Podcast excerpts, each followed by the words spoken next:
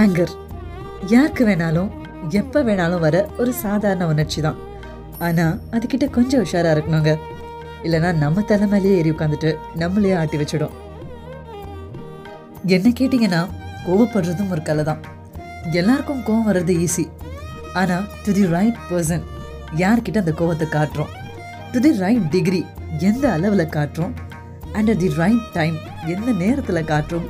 And for the right purpose எதுக்காக அந்த கோவம் and of course in the right way சரியான முறையில் அந்த கோவம் அதையெல்லாம் ரொம்ப ஈஸி கிடையாது. எல்லாருக்கும் அது வந்துடாது அந்த கோபம் கொஞ்சம் நியாயமானதாகவும் பதில் சொல்றதுக்கு நிச்சயமாக டிசர்விங்காகவும் இருக்கும். ஸோ அடுத்த வாட்டி கோவப்படுறீங்கன்னா கோவமே படாதீங்க அப்படின்லாம் சொல்ல மாட்டேன்.